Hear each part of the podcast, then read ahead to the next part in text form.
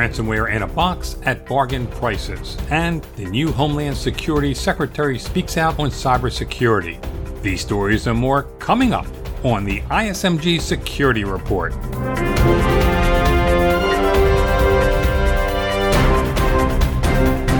Hello, I'm Eric Chabrow. Ransomware is going mainstream. A Russian hacker is selling a ransomware kit for the bargain basement price of about 175 bucks. But act now, this is a time limited offer. ISMG Security and Technology editor Jeremy Kirk furnishes the details on this markdown version of crypto locking malware. Ransomware is the largest underground cybercriminal business, and like any business, entrepreneurs find ways to innovate. A Russian speaking hacker has cobbled together a low end ransomware kit that costs just $175. It's aimed at those wanting a piece of the action. File encrypting malware has had a devastating impact. It's estimated that the scam has generated tens of millions of dollars. Victims must pay a fee in Bitcoin to gain the decryption key that unlocks files. While the FBI has warned organizations not to pay ransoms, it may be the only way to recover files absent a backup. Universities and medical institutions have paid ransoms, saying they had little choice. Like many other aspects of cybercrime, ransomware has increasingly become compartmentalized. About a year ago, security companies noticed the emergence of ransomware as a service or complete kits to run campaigns.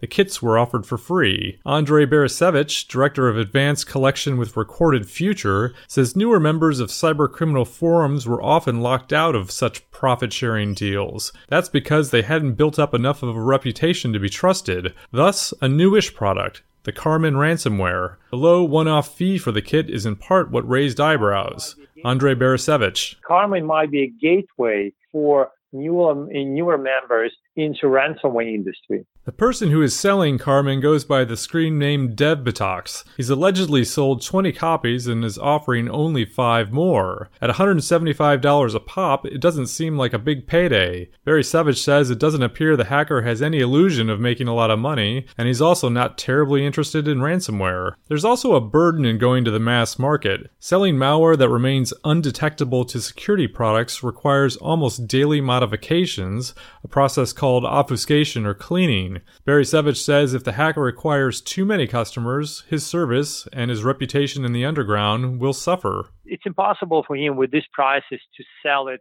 to a lot of people because now you you're responsible to support all these copies because you still have to clean they call it cleaning uh, and uh, uh, obfuscation of uh, malicious files probably every two to three days you can imagine if you sell it to a few hundred people you'll be doing service and maintenance on on copies that you sold nonstop.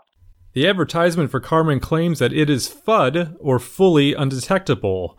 It's the term for a piece of malware that can slip past any security software.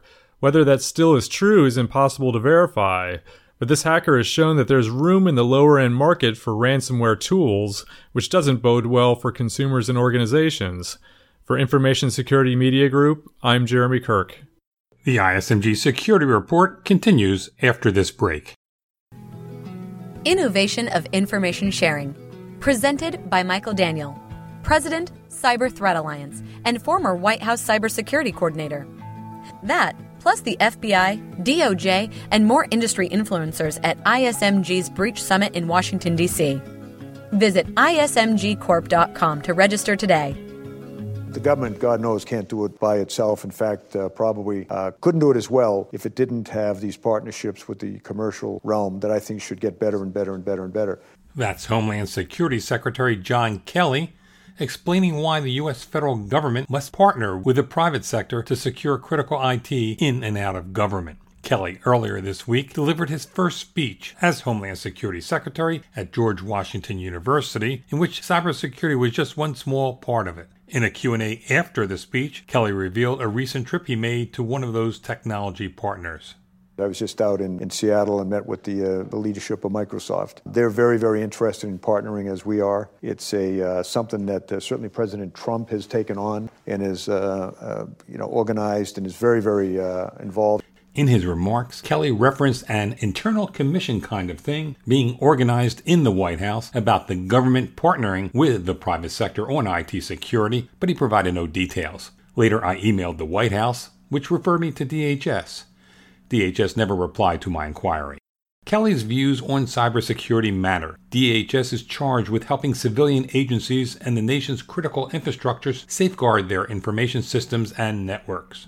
Asked about the delayed issuance of the Trump administration's cybersecurity executive order, Kelly responded Standing by with bated breath. Can't wait.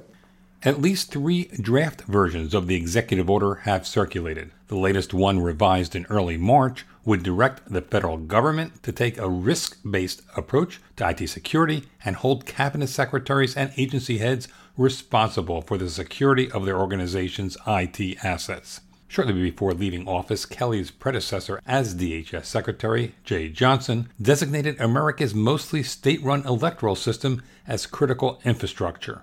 Some states have griped that the critical infrastructure designation means the federal government seeks a takeover of the election process, a point Johnson vehemently contested. Like Johnson, Kelly said the critical infrastructure designation means that the federal government would merely offer states additional help to safeguard the electoral process. That's controversial. I've uh, tried to explain to people why he did it and uh, what it really does mean. But, uh, you know, it's another one of those here. We're from the federal government. We're here to help. Generally, when I say that, by the way, most people head for the doors, and they should. Uh, but the reality is we're, we're from the federal government on this, and we're, we're here to partner.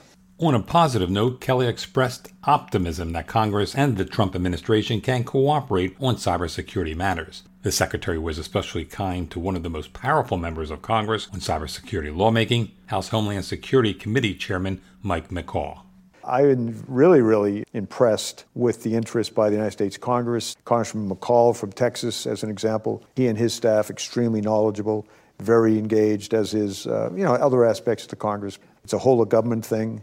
And I think eventually, uh, with the way the president is going, that uh, it'll be a whole of government and a whole of the private realm as well. You're listening to the ISMG Security Report on ISMG Radio. ISMG, your number one source for information security news. Finally, Utah Republican Representative Jason Chaffetz is leaving Congress, having announced earlier this week they will not run for re-election in 2018. Chaffetz's departure is significant regarding Congress's role in overseeing the way the U.S. federal government defends its digital assets. Chaffetz chairs the House Oversight and Government Reform Committee. That panel furnishes oversight on federal government IT and IT security. From his perch as oversight chairman, Chaffetz persistently dogged Hillary Clinton over her use of a private email server. He chaired the House hearing last year that rejected FBI Director James Comey's recommendation that Clinton not be charged. Chaffetz also held a series of hearings on the 2015 breach of computers at the Office of Personnel Management. That hack, believed to have been launched from China, exposed the personal information of well over 20 million individuals, many with security clearances. Chaffetz was aggressive in his questioning of then OPM Director Katherine Archuleta and its Chief Information Officer Donna Seymour. Here's an animated exchange between Archuleta and Chaffetz at one of those hearings from June 2015. I've been here 18 months and I took seriously the audits that came before me, and that is why I have done and taken the steps. We don't believe we you. have. I think you're part of the problem. I think if we want different results, we're going to have to have different people. And if you want to refresh the deck and we want to put Mr. Ozment or somebody else in charge like that, let's do it. That's then Homeland Security Assistant Secretary Andy Ozment. Because you know what? We got a crisis. That hurricane has come and blown this building down. And I don't want to hear about putting boards up on windows and you know it's going to take years to get there. That's why I think it's it's time for you to go. And Ms. Ms. Seymour, I, I'm sorry, but I think you're in over your head, and I think the seriousness of this requires new leadership and a new fresh set of eyes to do that. I wish you both the best in, in life. I'm not out here to get you, but you know what?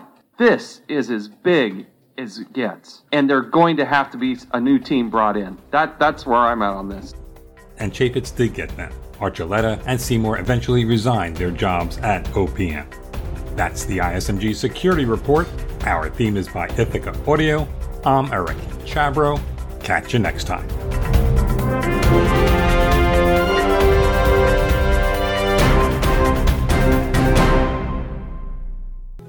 Keynote panel cybersecurity in the era of Donald Trump. That, plus the FBI, DOJ, and more industry influencers at ISMG's Breach Summit in Washington, D.C. Visit ismgcorp.com to register today.